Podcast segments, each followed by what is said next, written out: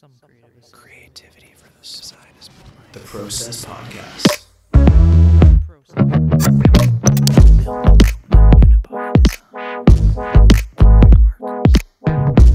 Gives me the fizz. That's rad. Oh man, what's going on? What's up? What's up? Not a whole lot. How you been? How you been? How you been? I'm good.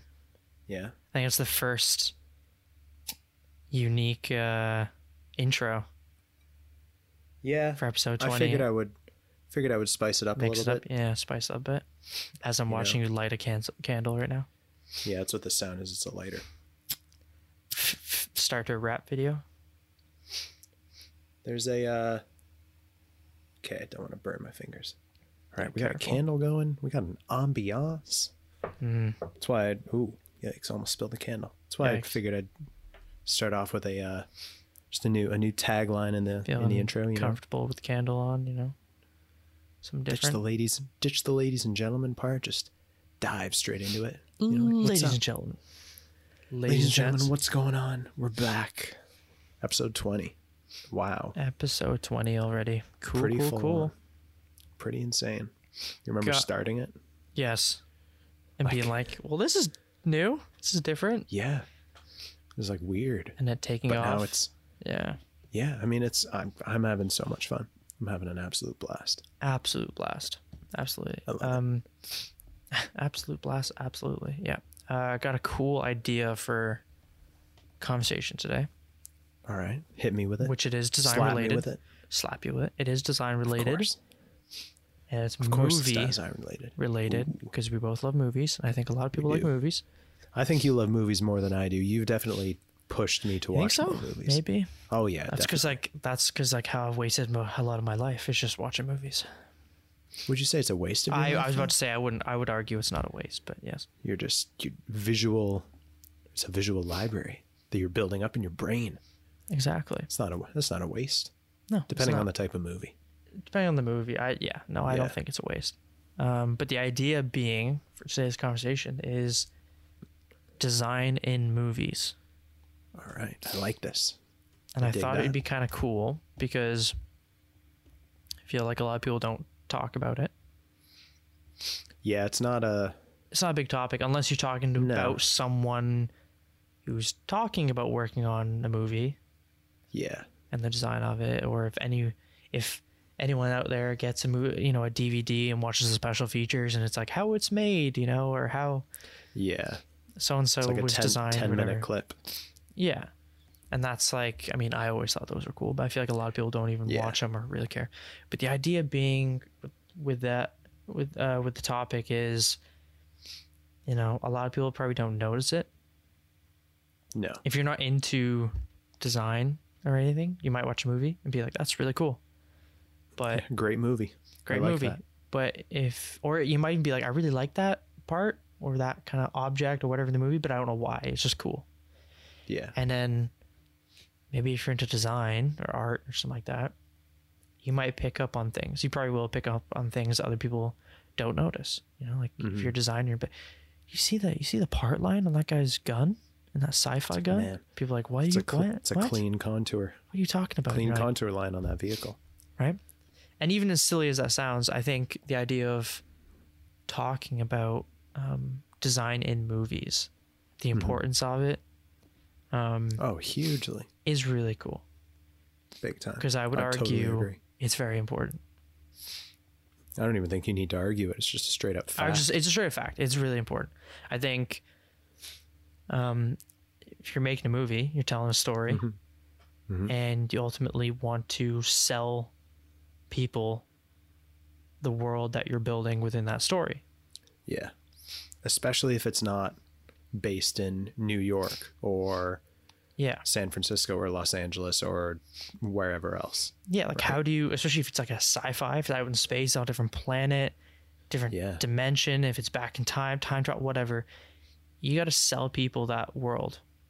Mhm. And the more out there and unrealistic the Yeah. story is, or the environment is, the more, you know, the more difficult it is to sell people on that idea and make it f- seem realistic, grounded, Yeah. you know, Yeah.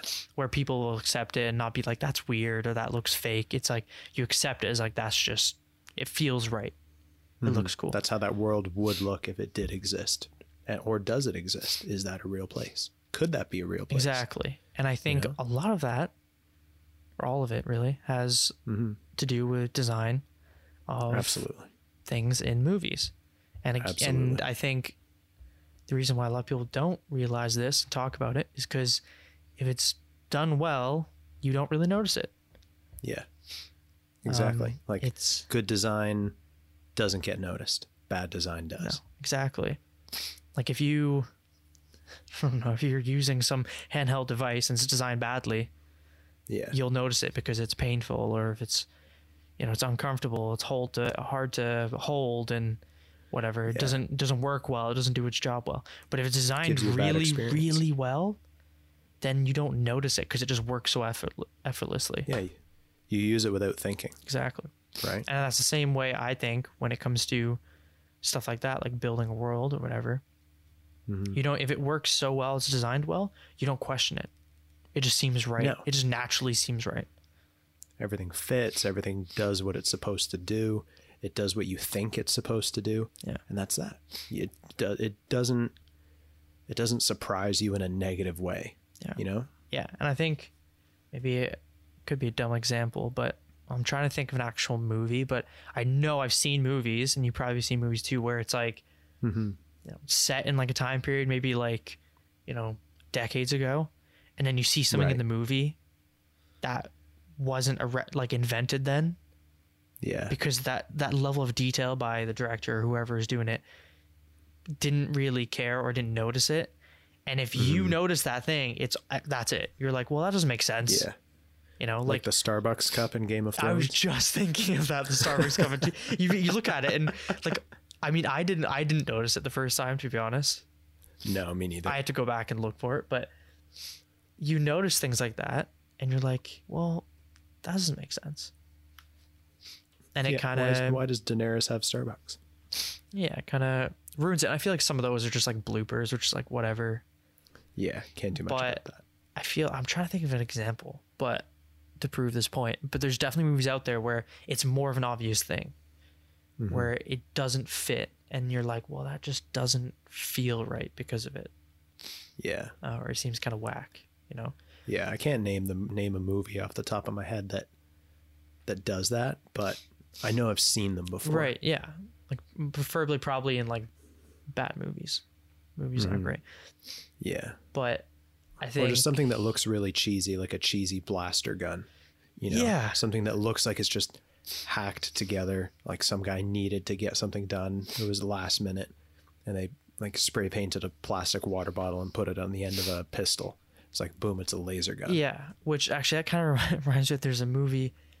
It's a Netflix original. It's one of the first Netflix original, if not the first movies, and it was Oh. called Spectral. You know, I'm obsessed with this movie Oh yeah. because I think yeah, the yeah, yeah. concept of it. I don't know if it's original, if it was based on something, but super cool. The movie I I think is actually, I think most reviews is pretty solid, but I love it. I think it's amazing.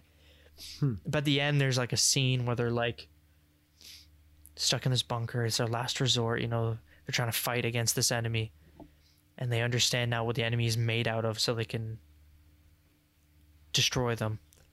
attack and so- kill them. They're like taking all these guns that they have, all the equipment they have, and they're like building these weapons that they need, right? And there's one shot where someone's like, I think it's supposed to be like an electric screwdriver or a drill or some that type of tool that they're like attaching Right. two things together. Yeah. But it's actually like the actual prop is a glue gun. Just without the No glue in it, just without the glue stick in it, but it's a glue gun, and they're like just, and I know because it's like the regular glue gun that you just go out and buy, and they're just like touching it on this piece as if it's like I don't know you're doing something to the gun, putting it together somehow. But I noticed, I mean, it, I think it looked like it's been painted and like weathered and stuff. But I knew, I noticed it's a glue gun. I was like, They, I was like, they just went to the dollar store. I was like, it didn't obviously didn't ruin the movie about it, but I, I noticed it. I was like, oh come on, like, some people might see if some people might be like yeah some people might be like oh that they if they don't know what it is they're like oh, it looks like some high-tech tool and i'm just like that's a that's a fucking glue gun huh? Oh yeah, no, I'm I'm on uh, moviemistakes.com. oh so people did notice it more than Yeah. They're oh, it showed it in the preview. Come on, where did it go? I just you see what saw i it. mean though it's just a glue gun just without the Yeah. glue stick in it when Clyne is Yeah. Clyne a character? uh yeah is making Is the the, main the new weapons to defeat the thingies. At one point, he uses a white hot glue gun as an electric screw drill, even with added drill sound effects. yeah It's got to be a picture of this. yeah so it's like okay interesting That's no way. That's hilarious. but I think there's there's there's movies where design, as in like prop design and and model making, Mm-hmm. Is really really cool. But I think there's other ones where it's just like like visually or something like just the environment, whatever, is designed really well. Yeah, totally Um, agree. And so I think it'd be cool to talk about movies that we think have really cool and good design in it. I mean, sta like the one that stands out to me right away, just based off the movies that I've watched recently and the type of movies that I enjoy, is Arrival. Mm-hmm. Um, who I think that's the same guy who's directing the new Dune movie. I think we established this um, couple Denis episodes ago. Vill- Villeneuve. Villeneuve. Yeah. Villeneuve? something like that. Yeah. yeah, he also- sounds it sounds extremely familiar. Also directed the Blade Runner sequel. yeah, Blade Runner twenty forty nine. Yeah, that one. Yeah, that was him. he or the Arrival movie. I remembered. I remember distinctly because it was just so whack and so cool, and like the whole concept of it was cool. But the way that these aliens, creatures, beings, whatever they are, were designed, the point of communication, because that's based in the real world, right? yeah. and you have aliens coming to Earth. But I think like the classic trope that you people would fall into when designing an alien for a movie, or even an alien spaceship for a movie, is you know big, evil, menacing, dark, very evil looking, Mm-hmm. and just make it real ghastly. You know, Yep. like it looks like it's death coming down. I yeah, I always think it's like a flying saucer. It lands, the door opens, and they walk down the little ramp. Yeah, It's like but like with it's that's that's that that's the classic trope the, right Yeah, that's what people would naturally fall into. But what i what i personally very enjoyed about this was it totally like flipped that. It was still like the spaceship was like a dark gray black color. Surely there's a reason for that out in space. Mhm. um but like even inside the spaceship was just like simple. You know it's like a rectangular corridor going up which ends up going like falling down because of gravity or Mhm. something like that and then the interaction point that they have with these alien beings is through some giant clear pane of something you know and they're behind this other side encased in this mist so you can't really see them Mhm. but there's no like horns or lasers and or like veins and stuff no nothing that you would have visually associate with something evil it's just simple and clean yeah, maybe maybe clean isn't the right word but like void Yeah. of elements right and it's just there and the fact that they speak or the way that they speak isn't linear i think is how it ends up working yeah. The way Like they conceive time is not linear. yeah which is totally trippy It's a very trippy concept. Yeah, But if the way that they experience time isn't linear, then what point would there be for like it almost like there wouldn't be a point for decoration because you're enjoying whatever that is in the moment, right? So it's mm-hmm. like it would make sense just to have the wall be bare, you know, and just there's nothing there. And that like that stands out to me as while while the design of it is different and it stands out it makes sense. You know, like the design of that ship and the creatures themselves and the mode of interaction that they have together and the way that they interact with the humans Yeah. makes sense. There's nothing about it that's like, well, oh, that looks like part of the Alien movie or that looks like it's part of, say, Space Odyssey 2001, Yeah. whatever it is. It looks as it should based off of those characters. You know what I mean? Mhm. Yeah. And going off of that same director, like same thing with Blade Runner, Oh, big time. which is another one that jumps out to me, obviously, because with Syd Mead obviously designing the being the designer for the original movie and having something to do, I think, with the new with or the sequel. Mhm. Um you know, similar thing there where like it, it seems grounded for for a future Yeah. thing. Like it's always interesting now because of movies like that, seeing what people do with like dystopian futures, and I, I feel like a lot of things are based off of Blade Runner because of that, because it was so Yeah. great. But um, Very. you know, again, the design of that, right? Like everything seemed grounded. hmm It seems that, yeah, that's how it would be. That's how it should look. Yeah. That's how it's going to look. You know? Yeah, I'm trying to think movies that like future movies that um do the same thing. Hmm. Because that's that's always the challenge to make something grounding grounded, right? Yeah. Like you're trying to make- realistic. Something unrealistic, realistic, Mhm. but not in a way that's like it's everyday, boring, Yeah. but that it feels like it could be real. Feels achievable. It feels achievable. And Like you could see yourself living in that type of a house or that type of environment, driving that type of car in, say, 20, 30 years. Yeah, like one of the things that jumps out to me, one of, one of my all time fi- all time favorite movies being Back to the Future Part Two, Yes. and it's full Big of time. so many little like gimmicky. Uh, it looks gimmicky now, like products Yeah. and ideas, right? Like when he goes to the future and Marty's got like the jacket that um, like after it rains and it gets wet, there's like a dry feature, and it like dries itself, and I like wish. obviously the famous Nike Air Max, the shoes that lace Yeah. themselves.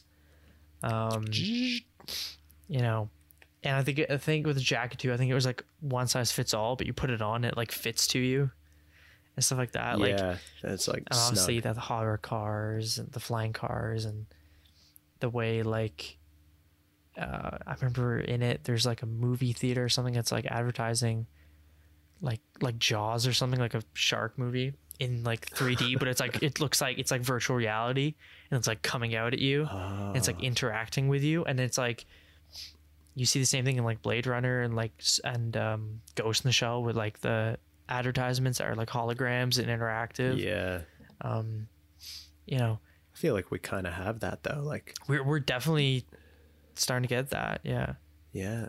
You remember the when the Samsung Galaxy ads first came out and it was like on YouTube you'd get it and it's this astronaut looking out into space and then you move your phone around oh yeah yeah and it was and like, it was like a, in in the world there. yeah That was the first time that I remember. yeah like those getting that 360 videos that they have and you can like turn the camera and it like turns with them Yeah.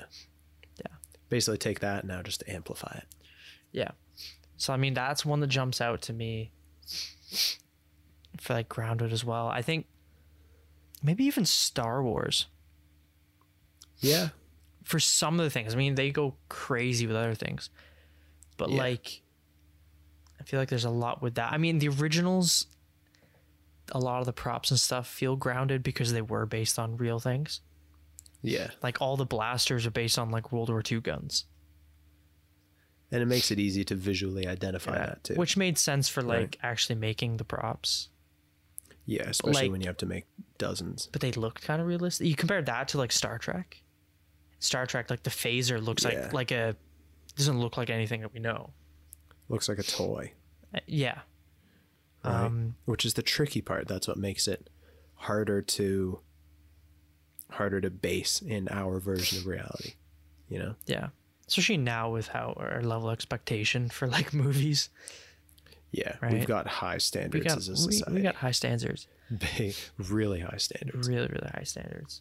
Um I think another I want to say another two movies that Mhm. were like have were like kind of lead designer is the same dude, Dan, Daniel Yep. Simon, Daniel Simon. one of my favorites. He What's the what's the book that he has? He has a book out, uh, doesn't he? Cosmic Motors. That's one of the books. I think he has multiple. Probably. Went to art center, that type of industrial designer, super super cool guy, super talented. Um, he was lead designer for Tron Legacy, the Tron sequel, um, Okay. and Oblivion, and I'm sure he's done more, but um, I don't know. Um, but Oblivion with Tom Cruise and Morgan Freeman, and both those movies, like, I feel like there's less like there's to me the design feels less about making something grounded Mhm. maybe oblivion a little bit because it's like future again it's like future earth Oblivion pushes it a bit. I remember watching that thinking it's cool, but I have a hard time picturing myself in that. Right. You know?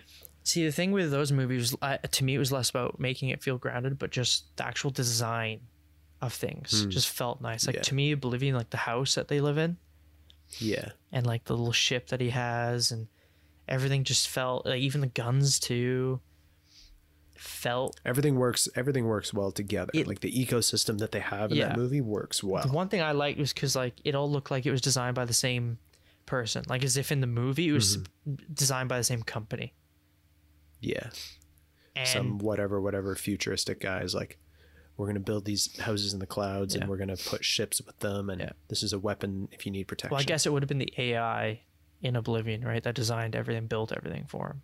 Yeah, probably. So it all looks like the same. And then Tron, which is a game, it looked Mm-hmm. all looks like it was designed by the same dude, Yeah. which it was in the story. So, um, there's just the design of things to me that like, like like in Tron especially, the house that his like dad lives in I'm trying to remember it, but I think I think I can picture it. yeah. is like one of those like movie homes or something in a movie that's stuck with me the most is Hmm. the, my love for that house.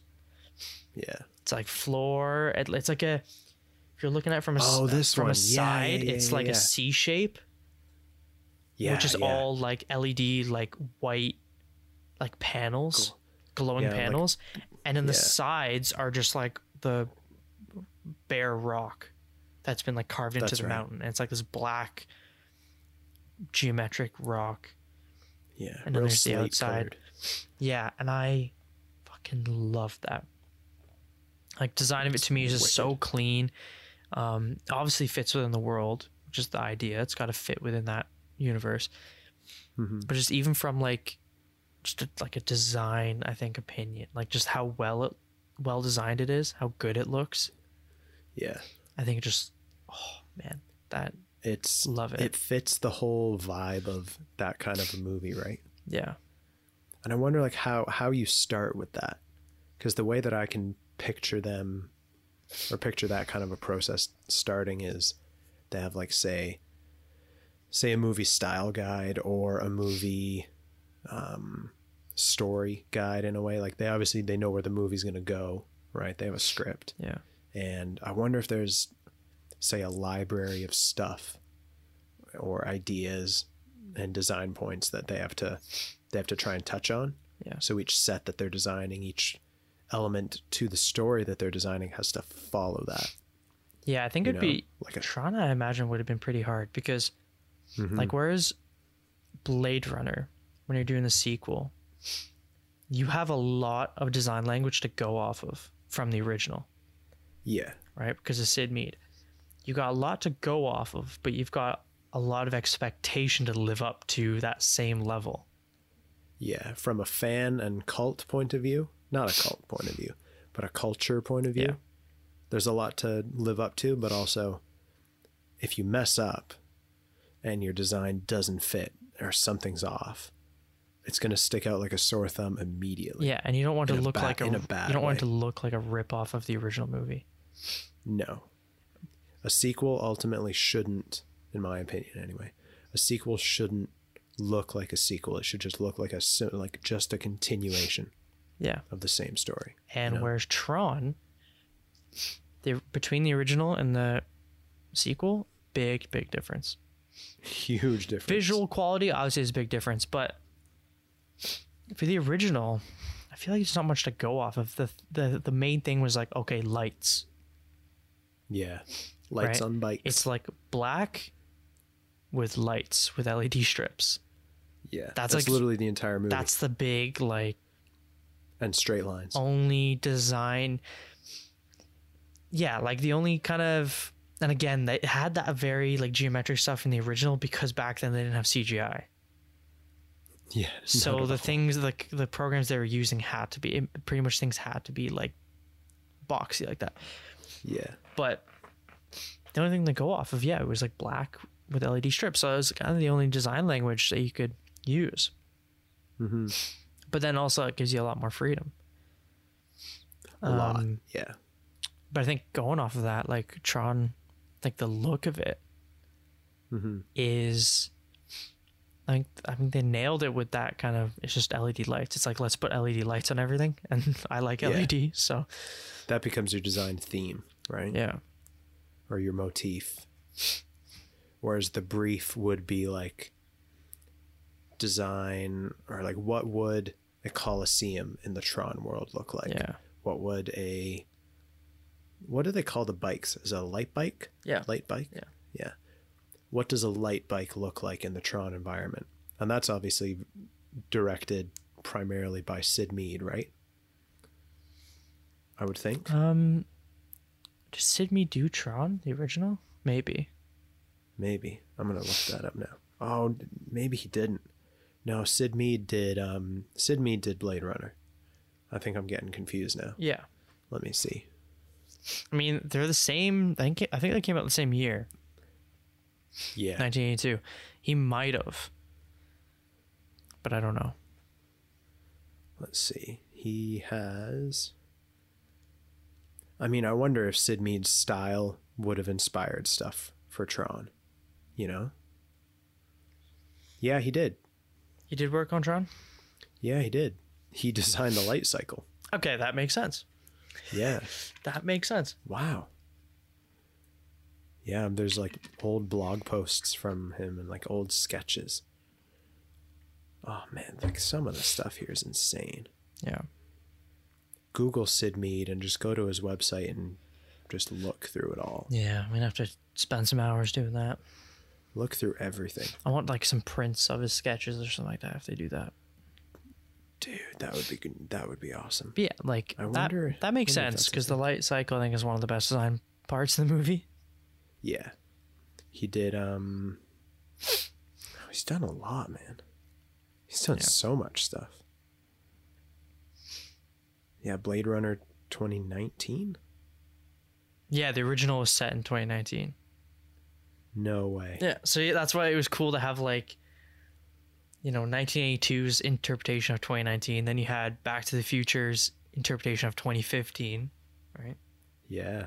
Very And they're both different. Back to the Future T. so Back to the. Future Two was like, for the most part, fine and happy.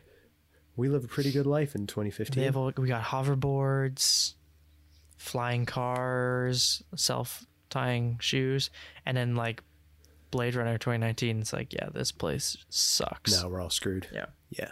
The world. Unless you live not on Earth. This is true. Because in that universe, people, I think all the rich have moved off of Earth, or a lot of them. Yeah. I think they live on some I can't remember if it's like a mechanically produced planet or like Yeah. a mechanically produced thing. Because that's what the androids were designed Yeah. for, for workers. Yeah. Similar I idea. I guess, to Oblivion too, right? Everyone's living on this spaceship and Well, that's what they say, but it's not true. It's not true. That's what they're told, though, by Spoil- the by the spoiler, AI. Spoiler yeah. alert. Yeah, it's been out for a while. That's okay. That's not yeah. If they haven't seen it by now, it's their own fault. Actually, I didn't see it for a long time because it was just never. I just never. I don't I, know. d- I didn't either. The only time I watched it was when I was with you. yeah, I don't know what it was about, and then it was on Amazon Prime. I was like, "Oh, I gotta watch this." I was like, check it out. I was expecting, like, yeah, it looks fine. Then as soon as I, as soon as it opened up, I was like, "This looks like Daniel Simon's work." yeah. And then I looked up and it was. I was like, "Ah, fuck fucking knew It's very it. evocative of his style. His style's How would, very you, how would you describe his style? yeah. though? That's what I was thinking. It's like Because is that designing? Is that talking about the style of him, or is that the movie? I feel like they definitely the let movie- him put a lot of his style into it without saying like, no, we don't want your style. We just want like your kind of Design design. I think at least I think they gave him a lot of free reign on it, which is cool. Um, yeah, how would I describe Daniel Simon? Um, I would say Because like off of that, I wonder if the design of the movie takes on like a primary aesthetic of the designer itself, and then the designer itself is almost like dictating how that movie ends up looking. I feel like with certain movies, Yeah. yes, because with Tron and, and Oblivion, hundred percent, it's so Mm-hmm. Daniel Simon. Like when you look at like my book that I have of his Cosmic Motors, and you look at the the style, like the his designs, like the the the details he has in it, and the surfacing, like they're very curvy, um, and like and simple. okay. like Hmm. like when you look at Tron, I, th- I feel like most of the detail is made with the lights. Yeah. The actual true. like body panels of the vehicles, and even when you look at like the house in Tron and like the, in, the interiors and even exteriors of buildings, the panels are Mm-hmm. large, with just like right. part lines as like kind of details. Yeah. It's There's not a lot of visual complexity. To no, and I feel like that's definitely his style. It's more in like form, and less about Interesting. less about and he doesn't even use graphics really either No, they're all pretty. Plain. it's more i would i would say he's very focused on form Hmm. interesting. um like a form form oriented whereas that would is that to say then that syd mead or someone like that is not form focused or just less so i would say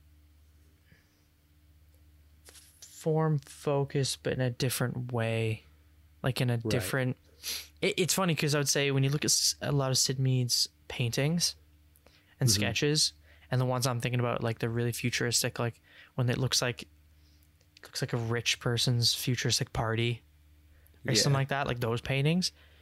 Yeah. They they remind me like I feel like that's what Daniel Simon was inspired by for his work. Because I I believe ah. because Daniel Simon went to art center and I don't know if Syd Mead taught didn't he teach in art center here and there a little bit? Like on or off something to do with it right? Like you would pretty sure. And I feel like he was definitely taught by him at some point because Daniel Simon's work is like what ideally you want the future to look like, and then Syd Mead, his actual like work in like Blade Runner and stuff was like what like a bad and uh, like a pessimistic view of the Yeah. of the future, like a more realistic view. syd mead was definitely a pessimist for sure. And probably a super nice guy but definitely a pessimist. Yeah, and Daniel Simon stuff I feel is very optimistic and very clean designs, very like it's very like Apple kind of yeah i was thinking that like, i was wondering whether or not to say it yeah, very like utopian, optimistic, pristine in pristine for sure. Um yeah, that's how I probably uh Hmm. describe it. Do you have another movie that you think something Hmm. with the design? I mean, a pretty simple, not simple, but an easy one to identify is The Martian, Yeah. which I think who did that? Ridley Scott. Ridley, Ridley Scott, Scott did did that. that. Yeah. Yeah, and that's a that's an interesting one I because work I wonder who worked on like the design for that. I don't know. Cuz I know Ridley up. Scott the type of director he is. I know he cares he has like a a hand in like the design of stuff and the look of things well, because he's big Ridley into that. Scott did he did Alien, right? Yeah, and he's really big into that stuff. So I know he probably had um he probably worked closely with it, but I wonder who did the design for The Martian. Cuz yeah, The. Martian's really cool because it's like very grounded yeah, because a lot of it is based on like NASA tech now and like Mm-hmm. NASA spacesuits and vehicles and rockets, space station kind of vibe. And that's the important thing. Like it has to look something like that. You can't really fake a design in a way. You can't make it purely form oriented. It has to be practical, you know? Like the stuff in there needs it all needs to serve a purpose. Yeah, because like, I mean, ultimately NASA, like it's it's function. Yeah. Right. It's function, function, function. Um, cutting edge function, if you will. Like it's Yeah. got to be, you know, that's the main idea. Um, and I think if if if they design like a you know a spacesuit or a ship or something and put it in the Martian that looked like really like form um like in Oblivion if they took the ship from Oblivion and put that in Martian you'd be like that's not something NASA would do Yeah. But then when it you- looks it right? looks out of place. yeah but when you look at the Martian you're like I mean the rockets are the rockets that are pretty much actually what based on and like the rover thing and everything and but you look at like Yeah. the truck he drives and like the little like their little um, research facility and everything like that you look at it and you're like hmm well yeah that looks legit that looks like it could be in the next five five years we're on mars you know it makes Yeah. sense That it seems like okay, that's what um that's what NASA would do if they had to, right? Yeah. So I found the guy. His name's Arthur Max. He is the uh, production designer for The Martian, and apparently him and Ridley Scott have worked together a lot in the past on past movies, I guess. Mm. And there's a quote from him about the Martian movie. And he says it was quite a complicated project, not as complicated as going to Mars, but almost. So this Hmm. guy, and uh, it looks like he was involved with. I mean, they did design the rover. They designed the rover for it. They designed Yeah. the hab, which is like the they're like base yeah their base living place. Um, but it's all like, it's all designed around function. You know, like it's a system. yeah Everything has to work together. So it's all, almost becomes like a system design. Like, okay, there's power. Where does the power come from? The solar panels. So how are the solar panels going to tilt back and forth? How are the solar panels going to stand up? That needs to be designed, right? Yeah, I feel like that But would have been a lot more like realistic. That's why it'd be so Yeah. difficult. 'cause you're actually like making as if like you were designing it to be real. It's almost like engineering and designing at the same time. Yeah, as opposed to like where design. that's it's like a sci-fi movie that is based almost 100% on science you know yeah, and like you look at the interior of the the spaceship that his friends are in when they're up in space and like the the centrifugal ring centrifugal or centripetal or centrifugal I don't know. one of them One of the them? big ring the big ring yeah, it that goes spins around to make artificial know? gravity. Yeah, that's obvious that's design too right like there's so much there's so much in it. And that that's one that stands out to me right away.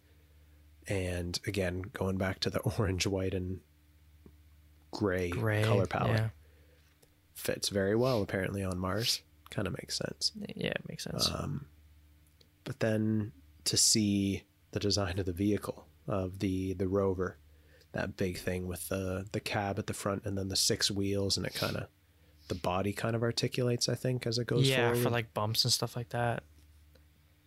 designing that. Sure like you said they could have gone with something super sculptural or super abstract but watching the movie you would have noticed right away that doesn't fit. You Yeah, know, like even though jump it's- out even though you. it's on mars even if it's set however far in the future yeah it jumps out.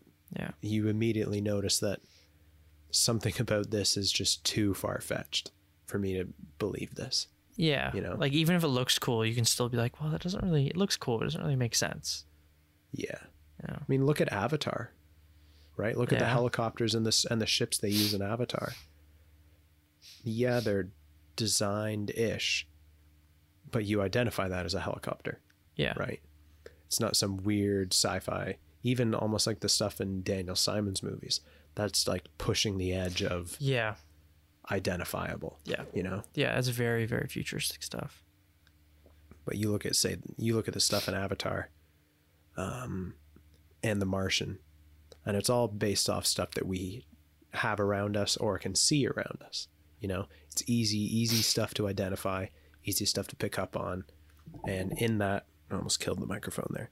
In that, you relate visually and emotionally. You know, Yeah. So it's like if you've ridden an ATV before, or driven in a jeep, or been in an airplane, or seen an airplane, or seen a helicopter fly, you know how all that stuff works.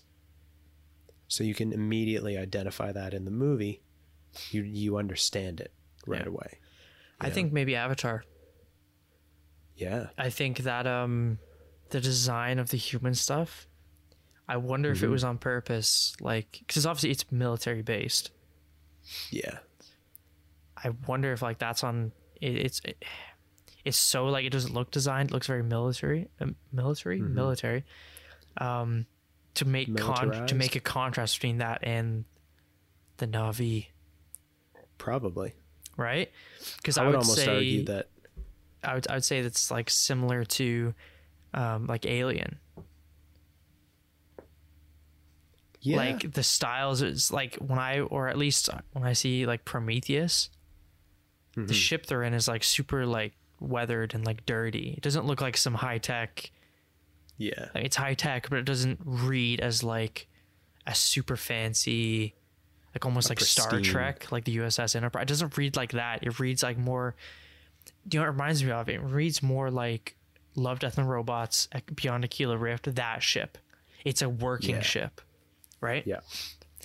and It's been through stuff. there's a big contrast between that and the aesthetic of xenomorph and the aliens Big time. same thing with avatar there's very grounded very realistic military very industrial dirty Mm-hmm. and then there's which maybe that's again enforcing that emotion of like making the people look like evil they're the bad guys right? So they make Yeah. something industrial looking and dirty and gross and then they have the na'vi which is natural and clean and bright and Yeah, they're like that. invading this pure landscape that's just got wild marvels of nature. which on, that touches on i think another power of design Oh in movies which is like telling the story right of like the emotion. Yeah, convincing who's a bad you look at star wars. Look at the difference between the bad guys and good guys like just the design look i mean yeah you got Pretty- a red lightsaber versus a blue lightsaber but if you look at the lightsaber handles you can tell which one is by which one's a jedi and which one is a sith yeah, just by Pretty the design easily. of it, right? You look at the ships. Mhm. You you can tell the difference between a t- Tie fighter and X-wing. If you somehow found someone on the planet that do- never seen Star Wars before yeah. and Put the two side showed by side. and said which one's the good guy and which one's the bad guy, like it's a They- pretty good able to tell you. chance they're going to be able to tell you, right? Or if you showed like the Death Star and you're like, is this like a good guy or a bad guy thing? They're like, nah, mm, I'm thinking it's the good guys. It's like, no, you're very wrong. Yeah, like it's a big. uh It might seem obvious, be like, oh, it's easy to make someone look like the bad guy, someone look like a good guy, but yeah, there's thought that goes into it, right? And then again, the deeper you Mm-hmm. go into it, the more, the better I think it's going to read. yeah. You know, And that's that's an interesting point. Like the to use the black and white analogy behind it, like black and like you look at Lord of the Rings, all like Yeah. the orcs are dressed in like really dark colors and they all look gross, and then the heroes are all dressed in white and they all look really nice. Yeah. You know, that's easy Gandalf, to identify. bright white, all the elves. Like I feel like whenever they show the elves, that that the color grading on the movie is like white and like super Yeah, just bright. Just glow, make the people Yeah, glow. and then you look at the orcs, and it's like let's let's make everything as dark as possible, yeah. right? And it sticks out, and then, but it makes it easy to identify. Again, seems like an easy thing. How do you make the difference between something a bad guy would use, something a good guy would use? But like, you take a sword from an orc and and put it against like Aragorn's sword. You could tell Mm-hmm. Pretty which one's a good guy and which one's a bad guy sword. Yeah. Like, you know what I mean? It makes it easy to understand. Yeah, Absolutely. it helps enforce the idea. I think Yeah. you know. but I've got like a bit of a sticking point with it where it's it becomes predictable in a way like when you watch a, a science fiction or a fantasy movie you can identify pretty quickly that the gross looking guys or the guys that don't look perfect per se are the bad guys. Right. And then the guys who are handsome or the guys and girls who are all handsome and pretty and beautiful and have this clean these clean clothes, clean armor, clean swords, whatever, are the good guys. But what I enjoy seeing and I mean Game of Thrones does this really well. Um other movies, oh, what's another movie that does it? It'll come to me. But it's more not it's less black and white and it's more gray Mhm. where the evil and the good are harder to identify but that's done intentionally to support say the complexity of the story or the the intensity of the movie right Yeah. where you don't know who's good or bad Exactly. you know and how much of that is design probably a pretty decent amount like you look at blade runner Yeah. without a preconce like without a preconceived notion of the movie say stack up all the characters next to each other it may be harder to identify Yeah. the good or the bad you know Well, I mean, if you, I mean, basically, if you showed them a picture of, especially the original, like Yeah. Harrison Ford in his like trench coat with Mm-hmm. with his gun, and you put him beside um, what's his name, the what the main bad guy, the main Oh, antagonist. I wouldn't even call him a bad guy. The main antagonist, android, with the white hair. I'm I gonna can't remember his him name right now, but you, not you put them beside each other, and you can't really tell who's unless you know, or unless you're going off of well, Harrison Ford's a good-looking dude, and then this other guy's got weird white hair and creepy eyes. let's see original movie this is what we You want know. Yeah, I don't know. I can't remember the guy's name. rutger hauer Okay, uh, maybe he's got a bad guy's name. he um roy batty or gaff i don't know there's a lot of names that i just don't remember Yeah, leon kowalski yeah, it's not Leon. yeah Leon's the one they There's Ray. interrogate, I think. At the beginning. yeah i can't i can't even remember can't even tell i remember harrison ford and um, sean young who plays rachel that's all i remember but yeah you were saying like it's and that and like that that's what i like. Or that no one cares what you like. But Yeah. that's what's an enjoyable thing to see in a movie. I mean i guess it makes you think a bit more. It's like who is the good guy versus who's the bad guy you know? Mm-hmm. and designing it.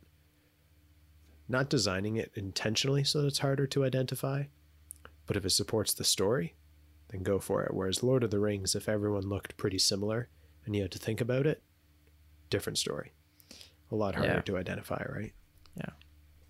but for something like blade runner where the whole world is pretty messed up in the first place you know and it's like yeah. the the the struggles of people and their different social circles and that type of politics using design to enforce that you know Mm-hmm. like uh what's his name harrison ford may have had access to more grungy or more um more bespoke looking weapons than some of his enemies maybe because his enemies had more money. Yeah. you know they could have accessed higher quality higher quality weapons or machinery that in turn has say a bit more of a premium or an expensive aesthetic to it. And how do you convey that in design that's Yeah. tough. But at the same time it's also something that harrison ford could go out and buy for himself if he had that amount of money at that point in time in the movie if that was a plot point or a plot line. You know? Mhm. what other movies? Apart from apart from blade runner tron. I think anything that the contrast one thing when i think of when it comes to the contrast is um elysium that's with uh what's his face Matt Damon. Matty Matt Matt Damon yeah i i'm a, the director of that neil blomkamp south african guy South African one of my favorite directors maybe second place, maybe tied with Christopher Nolan for first. Ooh, wow. I love- What other movies has he done? So he did District Nine, Chappie, Oh, okay, Elysium. this guy. that guy Yeah. got his own style, a very, Very. um, Very distinct. hyper realism, I would call it. Fitting. because I think other people have said hyperrealism, where it's like it's obviously it's very grounded, very realistic, but just like pushed even like over the top. You know, like Yeah. like it's it's like really raw and gritty and like exaggerated. Okay. Exaggerated. Um, like LA on steroids. yeah, like wh- when you, I Yeah. mean, first of all, his like his team that does all of their um, CGI work and everything. Holy shit, they are insane because they're like Gnarly. it's gnarly. Like when you see Elysium, you see like robots and like how real they look, and you're like, Jesus. Or even Chappie, right? Like how Yeah. it's literally like a moving robot that like moves and emotes like a human. There, there's a perfect example right there, Chappie. Yeah, how do you des- design? Yeah. I mean, how do you yeah, how do you design a robot? How can you give a robot? That's another emotion? episode right there. How do you design a robot? Man, dive so deep into that. But the Robots thing are the future. hell yeah, They're going to take over the world. But especially especially with our now our run in with drones. Um Yes. yeah, we're done for. But when it comes to Elysium, the whole contrast. Um, have you seen Elysium? Yeah, I think we watched we watched it probably watched it, together. right? You made me watch you it. have like Earth, which is like looks awful. It looks like it looks like a third world country, yeah, like a dump. like a dump. And then all the rich people have gone to live on the space station Elysium, which looks like That- again something Daniel Simon would come up with, or that Syd Yeah. Mead, Syd Mead would come up with. Very much. so. Very like utopian. So is then that mimicking their style? Do you think? It might be. It honestly might Yeah. be. Maybe Syd Mead stuff. Um, Mm-hmm. because like when I think of Elysium and I see like some of the shots where it's like rich people and they have like they're having you know on their mansion everything's green and they got the pool and they're all having drinks and that reminds me of like one of Syd Mead's paintings, you know. Yeah. So yeah, there's that. But again, that movie like that's where you know the design of things. You look at um the people on Elysium or the uh, even like you see the ship that takes the, the one character who like owns the business where they make the droids they make the robots on earth Yeah. um when he's flying back to elysium and then they shoot him down Okay. Yeah, that I remember ship this. which is remember actually a bugatti branded like spaceship thing That's flying cool. car branded but you look at it and you're like well that obviously it doesn't look like that was from here right like from Mm-hmm. earth like it looks super nice and you can tell where it's from it's from elysium you know Everything fits that ecosystem. and like his his robots look like they're all gold plated and they look like super clean right Yeah. and then you look at like or even at the end when they break into elysium and like the guns they have in the armory over there look like Mm-hmm. futuristic and clean and like the the peak of like military technology and on earth the stuff they have looks like kind of cobbled together modified existing stuff they found yeah. kind of like They've had to patch stuff together Yeah. because it's all they have. Exactly. Right. And it's like, again, it might be easy to give that vibe of like, well, how do you look, make something look poor? But it's still the effort that Just goes into dirty. making that distinction. Right. Mm-hmm. Yeah, because you can't just whack parts together and expect it to be believable, No. right? Uh, no. Especially, I mean, maybe a lot of people might not notice it and get away with it. But Yeah. there's going to be people, like, if you're into design or en- into things like that, and you look at it and you're like, well, no, no, that's a Yeah. glue gun. If you're a design critic watching movies, you're gonna you're gonna pick up on that. that's a glue gun or that you know it's like um i'm trying to think something in in, in elysium like everything to me like again because that's a style like everything to me is pretty well designed like the robots make Mm-hmm. sense the guns make sense That's the thing. Everything makes sense. yeah and it, it looks know? like like there's one gun that matt damon uses in one after they shoot that thing down, that, that flying car down, and they're attacking on the robots. He has like it looks like an AK forty seven that's got like some like attachment, like some sight with something on the barrel, and like Ooh. it's it's obviously it looks like it's been you know they have pieces of different things they put it together. Mm-hmm. I'm not an expert on guns, but I have a decent idea of I know how Fair they enough. work, pretty like decent idea how they work, You know more than I do. and and things like that. But I look at it like well, th- nothing jumps out as wrong. That la- mm-hmm. looks like they've put something together. You know, if they would have put like a,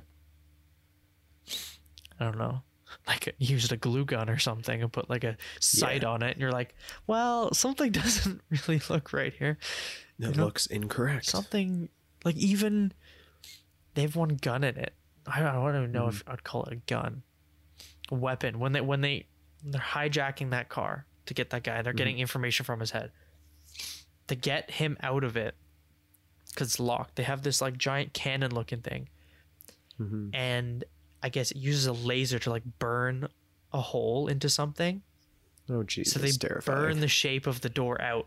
But when he pulls it out, he's like cycling through different shapes that have in the gun. So it's like a triangle, a square, and then it goes to circle, and then he like, clicks on it, kind of thing, and then it like and it like instantly like draws like a, a circle and like burns it, like cuts it with a laser, and then it calls down. Then they it's like they get to the guy, but like obviously super futuristic, but Yeah. it looks real, and you're like, well, It's, it's that like practical resourcefulness yeah, that someone someone of poorer standards and limited means would need to have. Like they don't need a fancy thing. They need something to get the job done and then do steal whatever it is they have to steal because they're in a rush and they need to get back to their spaceship that may not be able to take them away right? Yeah.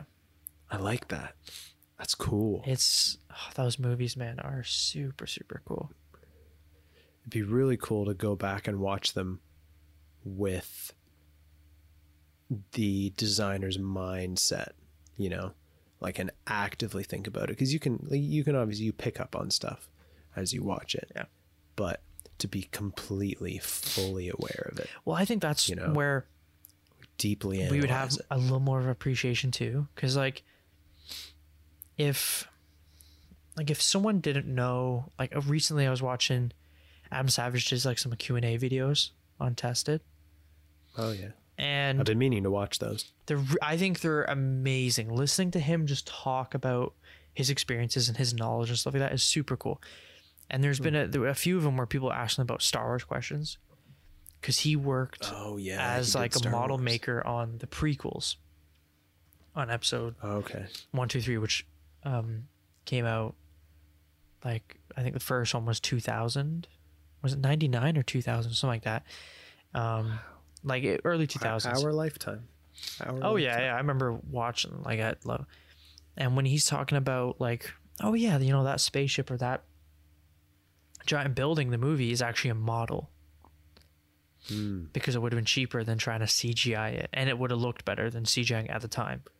much better you know, someone would, you know, someone maybe have no idea about that process, about model making or anything, could look at it and just be like, well, it looks real. It was just, you know, CGI or whatever. Or if you told them maybe it was a model, you're like, oh, okay, cool, whatever. But like when Mhm. you're gone through design and you had to do model making and Yeah. you know what goes into it, and you're like, man, like holy shit, that's a lot of work, right? For like two seconds on screen. Like that's yeah you understand it more. Or like like we've been saying, you know, you're you, imagine you're the one tasked with like you know, you're you're the orc designer team. You're working on the Mhm. orcs. And Yeah. you know, the, the the lead designer ever comes to you, you're like, this is the the good guy Mhm. team and this is the design for Aragorn sword kind of thing. This is what we're doing. You know, this is what the good guys look like. And it's like you're tasked with the orcs. You got to make them look as evil, as dark, as dirty, as gritty, as, as opposite to this as possible. Yeah. But it has to fit within the universe. So you can't make a, a lightsaber or you can't give them a gun. You know, it's Yeah. medieval It's times based, right? yeah It's that if it was real, it'd be that era, right? Like it's Mhm. that would make it would make sense sword, shields, bows and arrows type thing. People might be like, "Oh, it's easy. You just make something look like jagged and gnarly Yeah, looking, right?" Rusty. It's, it's easy. It's easy to make something bad. I could do that. But if you're the one tasked to design it, it's easy because you've already seen the movie, Yeah. right? Try not seeing the movie. Yeah, if you were like, you know, asking someone, you design an orc sword, they'll draw you a sword from the movie. It's like, no, mm-hmm. just no, draw one that looks like something the orcs would have, but isn't from a movie. Yeah. Draw a new And orc and, weapon. and then people are like, oh yeah, oh yeah, yeah, I guess that is right. difficult. And that's where, you know, it seems easy to make something just look bad, like a bad guy or a good guy thing, but Mm-hmm. being the first to do it when you don't have the inspiration or you don't have the, something that exists already you're doing it the first time that's difficult and i think with us coming from a design background if you're into design art prop making model making even cgi anything with to do with movies like that the creative side of it yeah. like would and same actually if you're like into cinematography. You know even i might look at i mean i've i'm starting to get more appreciation for it and more slightly more knowledge behind it now. But i'm you know i or a lot of others might look at a certain shot and be like whatever it's just a cool looking shot. And then the mm. cinematographer might be like you know how fucking hard that was. You know what i mean? Because Do you know how many takes we did for that? that's that's the thing right? Like Yeah. it's, it's not easy but that's would be interesting and like if we went back Mm-hmm. or if you went back with that knowledge watched a movie and you understand like oh my god the work that would have gone into coming up with Yeah. that you know i think that's super super cool Yeah. It's a Right. lot more than what you see on the screen. Yeah. And like going back to this whole orc thing, you got to think too like what what does an orc have access to yeah if it was going to make these weapons? you got to put yourself Would in it that have the yeah. mindset you know you don't you're not um you're not the elves or something you don't have access to a magical forge you've Yeah. got like the most rudimentary tools and equipment Yeah. run by you know the ultimate bad guy who doesn't care about you you're just a part of the army You're just a slave. That's all you you're are. not getting any special treatment or tools or what like you what what are you building Yeah. that's what you're getting You're- Your helmet doesn't fit. Oh well. That yeah that's why like the orc armor just looks like it looks like it's like you gave someone a bunch of pieces of metal and a welder and you're like here make something yeah. They're like, Make what? And it's like I don't know. Just make something. yeah it looks like something built by people that don't know really a whole m- much of what they're doing.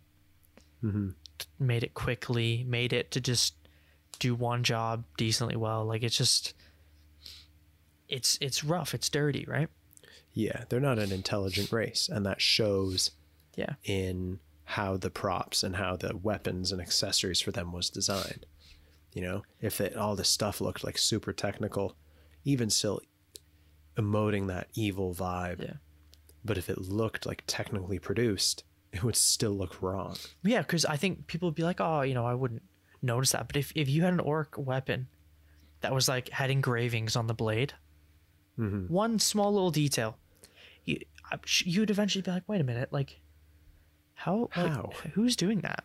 Like Why? the orcs are like running there with like just screaming and they're stupid as hell like like they're not gonna they're not gonna do that and No. the whole idea is like well it's just an army they don't no one cares about the individual orcs so like why would one of Mm-hmm. them be running around with an engraved weapon that would take time Yeah.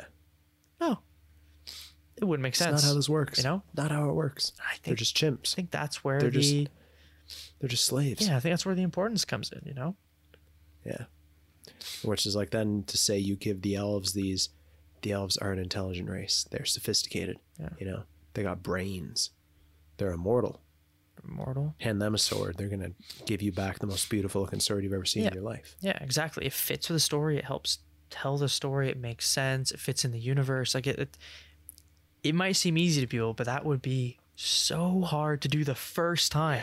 Again, because of how influential Lord of the Rings is to a lot of other movies. Like yeah. Big time. now, I feel like if you were tasked with designing weapons and armor for elves, on your mm-hmm. inspiration board, you'd probably have something from Lord of the Rings, Oh, absolutely. right? Or like you might even uh, because it was done well and successfully. and I'm sure there's other movies out there that had like a similar orc type enemy and they mm-hmm. were uh, like the people making the movie were like, think of the orcs. You're like, oh yeah. okay, I see what you mean. But if you're the first people to do that, like Very difficult. It's where the challenge challenge comes in, you know? Yeah. It's like when someone says design a car, you know. Yeah. Okay, that's that's easy. I can design a car. I know what a car looks like. But your car is always based off of stuff that you've seen. And it's always a replication or an imitation of your favorite car, car that you saw on the street yesterday, maybe even the car that you own. Mm-hmm. It's not something totally new. Whereas to do something new and to do something like, say, with Avatar, where no one's ever seen something like that before. Okay, what does what does this um the Na'vi, that's their name? Yep. What does the Na'vi stuff look like? I think so, right? You're know, the more Avatar expert than me, anyways. But Yeah, it Na'vi, is. I'm pretty sure it is. Like uh, 99% Yeah, um, yeah. positive. What does their stuff look like? Maybe you can get away with that because it's like a tribe of aboriginal people to that planet, you know. They're the only things that have ever been there. Mhm. They're as native as it gets. And all their stuff is built around nature and connectedness and the environment that they live in and that seems fine like that's easy enough to understand because they look so alien you know you can't judge that but then to come in with Jake Sully and all the military people and the humans. That stuff while it can look science fiction it has to be grounded. Yeah. oh bad hiccup there. Has to be grounded in that practic like the practical sense. Oh man i'm dying. The design of everything has to support the technology the future aspect of it but also function like you remember those big tube bath things that these guys were stuck in or that the avatar synthetic bodies would grow in? Yeah, yeah, yeah. like that all makes sense. And they've got an umbilical cord when they're in there of course because that makes sense. That's how they're Mhm. transferring dna and all that you know? Everything i mean there's surely there's some parts about it where you kind of just gloss over and don't even realize but for the most part i feel like that's all well grounded stuff and i forget how i got on this tangent in the first place Um, Can't- well, we can't talking about remember. good, evil, bad guys, good guys. yeah yeah Signing but for that. like I feel like you could look at it both ways. Like it's obviously very obvious that the humans are the invaders here, Mhm. and then that's changed, or they've changed the landscape because they're there for money. They're there for the unobtainium thing, which is kind of ironic in and of itself. The yeah, name of it. yeah, name. I like that. Subtle, very subtle.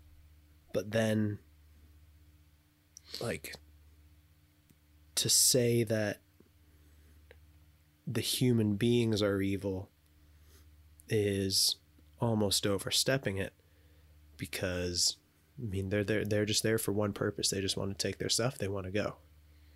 Just so happens these the Na'vi people are quote unquote in the way which obviously isn't their problem. They were there first. And like I would almost argue to say that that's a bit more of a gray area relationship between good and bad. It's the individuals Yeah. that make it that make it evil, but if the, you were just to put the two side by side, I don't know. I mean, you you look at some of the animals in on Pandora. It's like that's evil looking as it gets. Like the Thanator, that That's six-legged true. That thing lion creature. is so sick. Yeah, like but you look at that without knowing the backstory. You say, "Oh, these people definitely ride this thing into battle and like rip apart humans," which they do. But that's only because the humans were like, "No, we're go- we're going to mess with your land." Yeah. You know. Yeah. But that's a good way of take the Thanator for example, and then you have that big rhino thing with the feathers on its head Yeah. at the very beginning. yeah, yeah, yeah. there's an example there of design with a more like say elephant or a rhino type creature which typically docile, but when it feels threatened, it can get aggressive. And everyone knows what an elephant looks like and how an elephant behaves. then you take Thanator, which is like a lion or a leopard or a jaguar. I've always I always thing. saw it as like a Black Panther yeah, thing, definitely right? Where it's like stealthy. Yeah, rest in peace. Yeah, real gnarly, gnarly creature. Been saying gnarly a lot recently. I think it's a new word. Hell yeah. new word I'm catching on to. Um, but even like there's there's design elements there too, Yeah, where you're identifying a predator between a predator, and prey. yeah, Like or like a carnivore versus herbivore. yeah, You know, exactly. that's not something that would be inherently obvious to, say, the average movie watcher. Say, oh, they well, you you you you don't even question that the Thanator is a carnivore or that it eats meat. No, you look you at look it, and it the automatically teeth you and know. the muscle. Yeah, It's like, yeah, this thing kills other animals Yeah. without a doubt. You know. hundred percent. Yeah. And then you look at the I can't remember the name of that rhino I creature. yeah, I don't. Yeah, I should know this because I like I enjoy the the design of that movie. Um, but you look at that and you say, yeah, it seems like probably a pretty docile, docile um animal, you know. yeah, Or you look at the um the great Leonopteryx, the flying things, the banshees. mm, those things are wicked you know with the the different sets of wings and the teeth yeah. or say the the horses that they ride hmm right there there's a good way of designing something so that it fits with the na'vi as as like the riders apparently they're called oh hammerhead titanothere Okay. titanothere which is pretty cool to be honest it's a cool name cool name. Hammerhead Titanothere. You know, but even the design of the the creatures in the way that they have this like harder boned skeleton and even the color of it, right? To yeah. blend in with this wild environment. Like it like the bioluminescent aspect of the whole planet and all that interconnectedness. Love that part. The You know? bioluminescent thing is Oh man. It's so cool. yeah. and that whole that supports the whole idea that the forest is all connected by all these like neurolinks in the ground and everything Yeah. all these electrical impulses seeing the light i mean in a way i guess you're able to identify that as some kind of a connection you know and like you get the the awa floating jellyfish dandelion fluff things Yeah, that's a good way It of all putting it. fits. Jellyfish dandelions. Yeah. there's another band name Jellyfish Said- dandelions. Fuck. dropped a couple beautiful band names on the other episode Yeah. We'll keep that going throughout the episodes. Band names. Yeah. Create a giant list. We need a master list Master list for band names. of all the weird band names that we've come up just based off of using loose adjectives Mm. in when trying to describe stuff. Is there is there any movies? Um, so I feel like we've touched on some good I good reasoning for the importance so. of design in movies. Is there any movies that you can think of that there's some item, vehicle, environment, structure, anything in it that you just think is just cool? Hmm. Like you just it's just designed well and it just like Mm-hmm. stands out to you. Because personally to me, Yeah, you Is- go. I want to hear what in you asking that you clearly have yeah, something in the mind. first Iron Man movie, Ah, which I probably didn't want to touch on Marvel movies in the conversation of design because I feel like I don't know the comic book movies get a little like uh, based on the comics, Mhm. still very important, but whatever. But in the first Iron Man movie, when I mean, first of all, the Iron Man suit itself, talk about a great way of grounding something that's very, you know, futuristic very technology, advanced. very advanced technology. But again, like you watch it and you're like, a guy that smart around today, like Elon Musk could do that. You're like, it's so grounded. Like, yeah, that seems real. Elon Musk hasn't done that. Yeah. Why? Why not? Um, You know? But I mean, the, the- so the suit is one thing; it's just badass, and the design of it's super cool. Um, the screens in the Iron Man movies is like Tony's computer screens that are just like clear glass. That now I feel like is becoming more and more real. But the one Yeah. thing that I that, that I've always remembered from the first movie is after he comes home, after escaping the cave, and he starts the project on the Mark II suit, and he has his little like design table, which is like a 3D hologram, you know, 3D modeling program. And at first Real he's like, at first he's like you know he's got like a, a 3d model of his like mark one suit and he's like throwing stuff away from it. And then later on in like kind of the montage where he's like building the mark ii he's working on the kind of like the skeleton of one of the arms of the suit and he has it in the 3d cad and he's like spinning it around and he clicks his pen which looks like a wacom tablet pen or something and Yeah. then he like puts his arm into like the hologram and then he can like move it around and see it like one to one scale on his own arm and see how it moves and fits Yeah. so cool Crazy that's like a designer's dream piece of equipment Imagine right there that. Imagine right that. i mean i feel like we're getting close to that with like the vr like the 3d sketching in vr Yeah.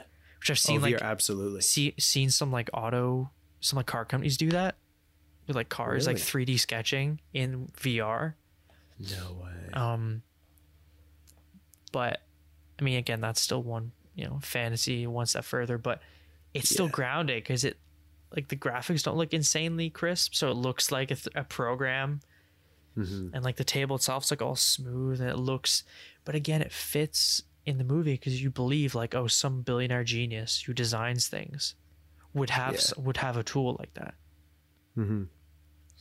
It would make sense. it would make sense know? right like they have access to that kind of money. They have access to that yeah kind of and you probably believe he probably made it himself right like Yeah. a lot of the stuff in the movie even some of the tools and stuff that he has like he designed himself Yeah. um, so that's one No, I thing that's always jumped out to me is just just cool you know Just cool. just cool i feel like maybe another one is like the time machine from back to the future Oh yeah, absolutely. like i mean it's just a genius way of incorporating that without without a time machine being like a giant silver porta potty kind of a thing. yeah know? like a phone booth from uh, yeah, doctor who Doctor yeah Who or whatever. it is. yeah I, he's just cool like does it make sense no probably not. it's not like Does it need to in that context? I no don't think like i feel like it grounds it again enough where you're like meh whatever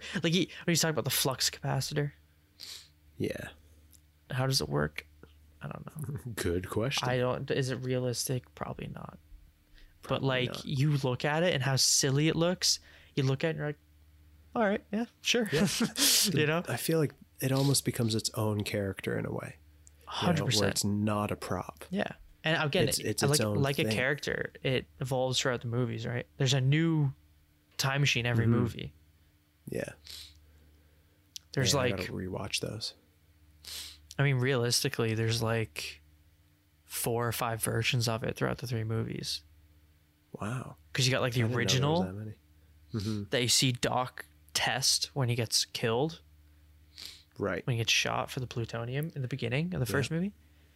And then you Spoiler. have the end of the first movie when he's going back 1985 and he has the with the giant hook on it, which hits the Oh, yeah. telephone line where the lightning strikes the clock tower. Yep. So I mean, it's not totally different. It's just got a hook on it, but whatever. And then in the second Yeah. movie, you've got the the flying version, Yeah. and then in the Oh, third man, movie, in the third movie, when he goes back to 19, 18 something. is it? even before that, when he's going back to the old dock, because the current dock is Oh, in the past, he goes back to the old dock, and to put him into the Wild West, they have like a time Oh, machine yeah. with like old, even older tech on it in like white wall tires and everything. And then you Mhm. have the final one in the movie, which is on the train tracks, which is with like the Man, you really know these ah, movies. dude. I love Back to the Future movies. so so deep into those movies. We got to rewatch those. Hundred percent. Never watched them together. Oh, I've done a few marathons where I've just watched them all. How long is it? Nine hours in total Um, for all three? yeah, maybe. Yeah, No. they're not super long movies. I think they're all less than two hours, probably. Oh, okay. I would It's think. probably more like five, maybe. Yeah, Say it's five to six hours. yeah, it's not long, and they all like perfectly, like seamlessly connect. That's too. uh, Spielberg did those, right? Steven Spielberg. He wasn't a director. I think he's a producer. Hold on, I have the movie Yeah. poster right behind me. Uh, Just checking the movie poster. It's Steven Spielberg presents, but I think he was the oh. producer or something. I think Robert Zemeckis is the director on them. Oh, interesting. Um, Spielberg's idea, though, surely, or his initial concept. Or I wonder if, well, if he's producing, he's overseeing everything, right? uh, yeah, In talks with the directors and saying, like, yeah, what if we did this instead? yeah, Like, let's uh, yeah. It was just let's move away from that. yeah. It was director's Robert Zemeckis. Hmm. Um, What was the question that you asked me a while back, like ten minutes ago? which is there anything The one, you've seen in a Yeah. movie that you just think is like designed that's just so cool? You know? uh, immediately, the one that jumps out to me right away, is the face hugger from Alien. Ooh, You know, yeah, yeah. because freaky. Oh, it always freaks me out. It's so like, something that just makes you so uncomfortable, makes you scream. So- like so just it's it's literally purely alien. You know, You've never never seen something like that. Never even think that a creature like that exists. yeah, and you understand it like you understand how it works you know yeah, it clearly wraps its arms around your face or whatever thing yeah. it is Didn't it? has a clear orifice to get into yeah. the human body Ugh. secures itself with its legs and its tail wraps a tail around the person's neck or its victim's neck doesn't have to be a human i guess and feeds off of that it's like a giant leech with legs Yeah. you know I think didn't its legs. Am I pretty sure? Didn't it look like human fingers or something? Kind of. Yeah, it looks like human. Like uh, they're they're segmented. They've got yeah. knuckles, Yeah. Oh. to them. Oh. No. and that like No. while it's not a physical product or something, to me, the anatomy of it is what so well does. Oh man, monster hiccup there! Holy jeez, how do you get rid of hiccups? How do you not get hiccups? Isn't like some. I think it's the, the way I'm breathing. some like still. classic things like don't eat fast or whatever, and it's like hanging Yeah. upside down or whatever. I don't know. Some of the myths. I don't know. I don't know. I mean, I haven't eaten in a while, so I don't know. I think I'm just dying. It's got to be And it maybe that's it. But uh, back to the face hugger, the anatomy of it is to me what is so well designed. It's designed for know. its purpose. Like you, it's for Yeah. you know, right? Yeah.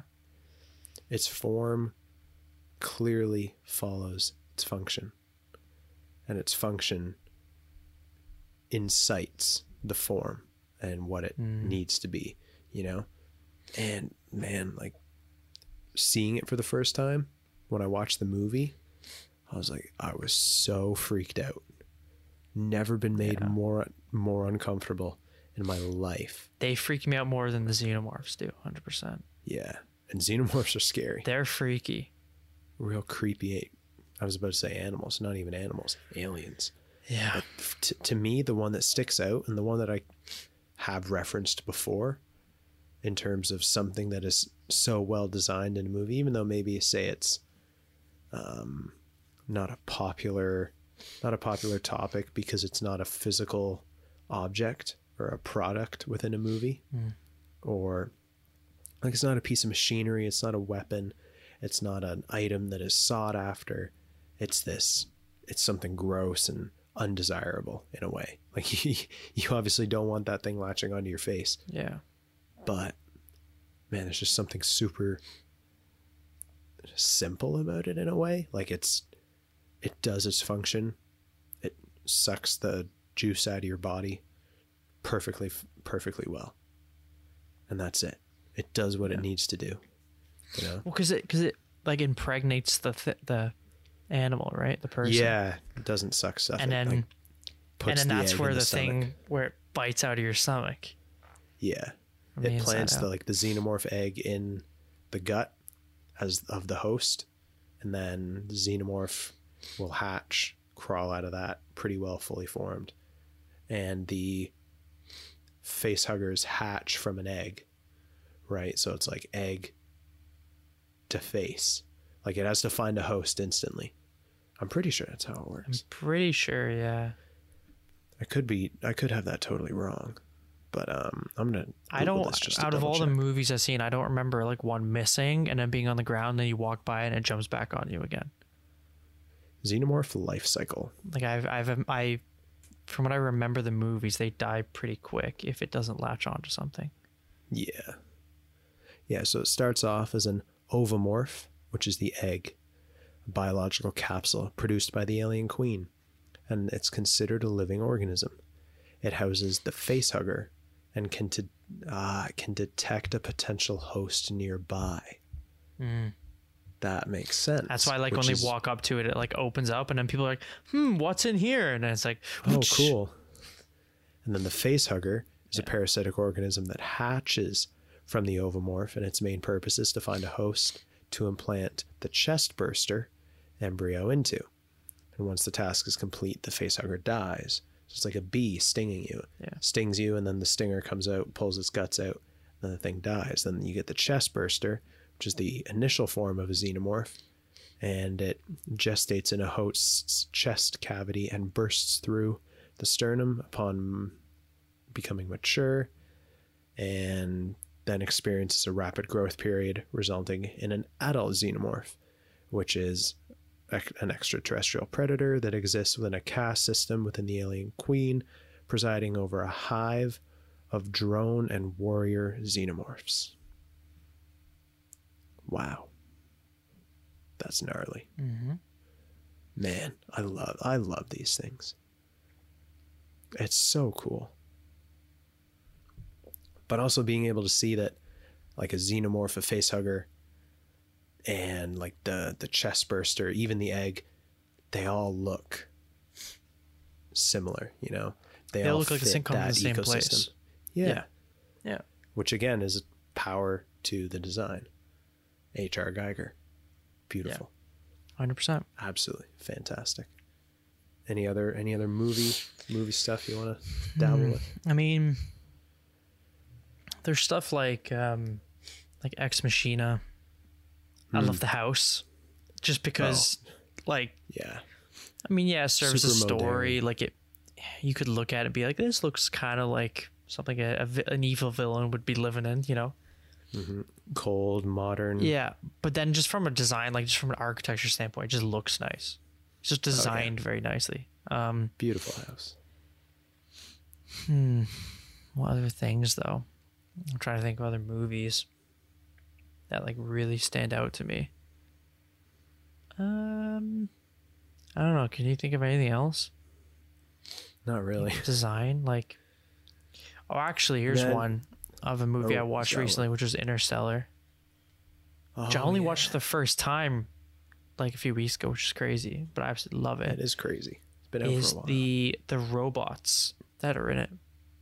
Hmm, the yeah. rectangular rectangular box robots. One of them is named Case, and the other one is Case is the one they f- Case is the one they f- they find in like the um because they go up in the shuttle which can docks to like the space station thing which then takes them uh like into the uh black hole right? To get to the planets where they're looking at. So they find think so. case in there but then the one that goes with them from earth i forgot the name but like they're just like giant like dark gray silver boxes Mhm. with like a screen at like head height. Um and then they just the way they walk is like two sides kind of come out walk and in the middle like goes forward and they just yeah. I don't know, but the design of them I just thought was like it was like that um like you mentioned how to design a robot. Like Mm. sci-fi robots, this. space robots have been done so many times. How do you do something different? Mhm. Like it'd be easy to make something look like R two D two, or C three PO, or um, How do you, yeah, how do you set your design you- apart and make yeah. it different? and the Interstellar original? one looks like nothing I've ever seen, and I've seen nothing else like it. Yeah. It looks so cool, and again, it looks kind of grounded. Like obviously, looking at it, you're like, well, the way it moves, like. I don't know if it would really work the best, and like the way it like all of a sudden just like folds, kind of, and Yeah. like, some of it doesn't make sense. You're like, how the hell would that make that? But Mhm. still It still works. Grounded And enough. it's it's still awesome. That's the cool part. And it makes for good entertainment. Hell yeah. And without design, movies would be so much less than what they are, you know? Yeah. I wonder if we would even have movies if we didn't have design. I feel like you movies movie is a type of design in a way.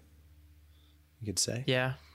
yeah. You know? And I feel like the way you set up shots Oh, totally. goes along with design and creativity. You design your shots, right? I guess. Mhm. I guess. I don't know. I don't really know what I'm talking about when it comes to that, but Yeah. Never never written, directed, produced a film before. Not in this No. lifetime anyway. no. Not at all. I don't know. It'd be really cool to do though. That would be really pretty sweet. cool. It sounds like a lot of work though. A Bit stressful. Yeah. I mean, look at James Cameron. Still hasn't released Avatar 2. Yeah. Still chugging away on that. yeah. Speaking of speaking of chugging away, think you can fry eggs on my laptop right now. Really? That hot? Yeah. Mine's toasty, but nothing crazy. What laptop do you have again? Asus VivoBook Pro 15, I believe is the name. Vivo Vivo book. It's a weird two words put together. It's like it's weird to pronounce Vivo. book. Yeah. Doesn't doesn't flow super well. No. For some reason, I want to Oh. say Vivio instead of Vivo or Vimeo. I something other than Vivo Book Pro. It just sounds weird. Hmm. I mean, well, as long as it's working, that's the important part. And as long as nothing crashes, that's also important. Nothing yet, And if but yeah, nothing's nothing's died yet, Nothing yet. impressively. nothing yet. Oh yeah, nah, she's real warm, man. She's real warm. Yeah, I'm waiting for her to blow up one day. Hopefully Yeah, that doesn't happen. blue screens and it's game over. yeah, Yeah, it's just time for a new Yeah. laptop then. Yeah, maybe. I need to clean the fans on it. That would That's probably help. sure. I should probably do that as well, actually. I think after after we finish this recording, I'm gonna clean the clean the fans on it. Mm. So that way I'm not out a laptop because that's the last thing we need. That's the last thing you need. Yeah. So if you have any questions about the show, about us, about design, or you just want to send us some cool stuff, send us an email. You can do that by sending an email to hi.theprocesspodcast at gmail.com. Super simple. You don't even just write whatever. Send us memes, Yeah. send us cool pictures. If you if you find anything that you think is designed really well in a movie, something Yeah. cool that you think, some object, some piece of clothing, a weapon, a, a building, an environment, a vehicle, anything from cool from a movie, send it to Send us. Send it over. Maybe We'll tell us here. why you think it's cool. Mhm. You know, Justify it to us. justify Pretend to we're us. your professors. Tell me why you like this. Yeah. Tell me why it's good design. Yeah. Exactly. Don't tell me why you like it. I don't care what you like. Tell me why it's good design. Tell me why it's good Justify. design. Justify your design decisions. Yes. That's the important part. here. absolutely. And uh, yeah, we appreciate you. If you've made it this far into the podcast, obviously we appreciate it. It's the longest one Yeah. by far. Um, yeah. And if you've come, if you're a consistent listener, man, that means a lot. Like you're you're one of the originals at this point. Hell yeah. You know, you're at the beginning of something that's hopefully going to end up being super cool. Hopefully and great. one day, hopefully great. You know, up there. I don't even think top of the charts doesn't interest me, but like the whole, the fact that if we can grow an awesome community around it, and if you, the listener, can and want to be a part of that community, then that's that's awesome. Yeah. You know, that's super exciting. So, I think that's going to wrap us up today for episode 20 of the Process Podcast. good Anything combo. else- Yeah, beautiful convo. Anything like else you want to add before we Uh, make sure to check our out uh, our Instagram, Yes. which is the process underscore underscore podcast double underscore. double it. Remember that. Make sure you give us a follow. Check us out. We'll Mm-hmm. be posting Inktober stuff as it goes on throughout the month, and anything else that's cool that we might be working on. So Yeah, maybe some maybe some photos from our photo trip this past weekend if we yes, when when we get to editing them. Take a bit of time. We're Mm. Busy people. yes, We got stuff going on. Mm. Lots of stuff going on. lots. Of, Freelance stuff is slowly picking up. Hopefully, yeah. gonna have a couple logo commissions coming in soon. Hopefully. Do lo- doing logo and brand identity projects. That should be coming in within the next couple weeks exciting. through a big design company. And if you're interested, you're look you're like, hey, I need a logo for my thing. I'm a student. I don't have all the money in the world. We'll work with you, man. We'll work with you. Whether you're a guy, girl, student, professional, doesn't matter. Just reach out, send us an email, tell us what you're looking for. We'll hook you up. We'll make something cool for you. Yep. Or if you just want to chat, we'll be here to chat. That's that's why we're here, man. That's why we're here. Yep. It's exciting. And it's super cool. Very exciting. And yeah, that's all from us, I think. Thanks again, folks. And Thanks. we'll see you. Oh, I just did it again. We will see you in the well, next one. it's just a saying. Like you're not actually It's a saying Whatever. We will hear you in the next one. Yeah, you will hear us in the next one, I guess. Yeah. Beautiful. Thank you, people.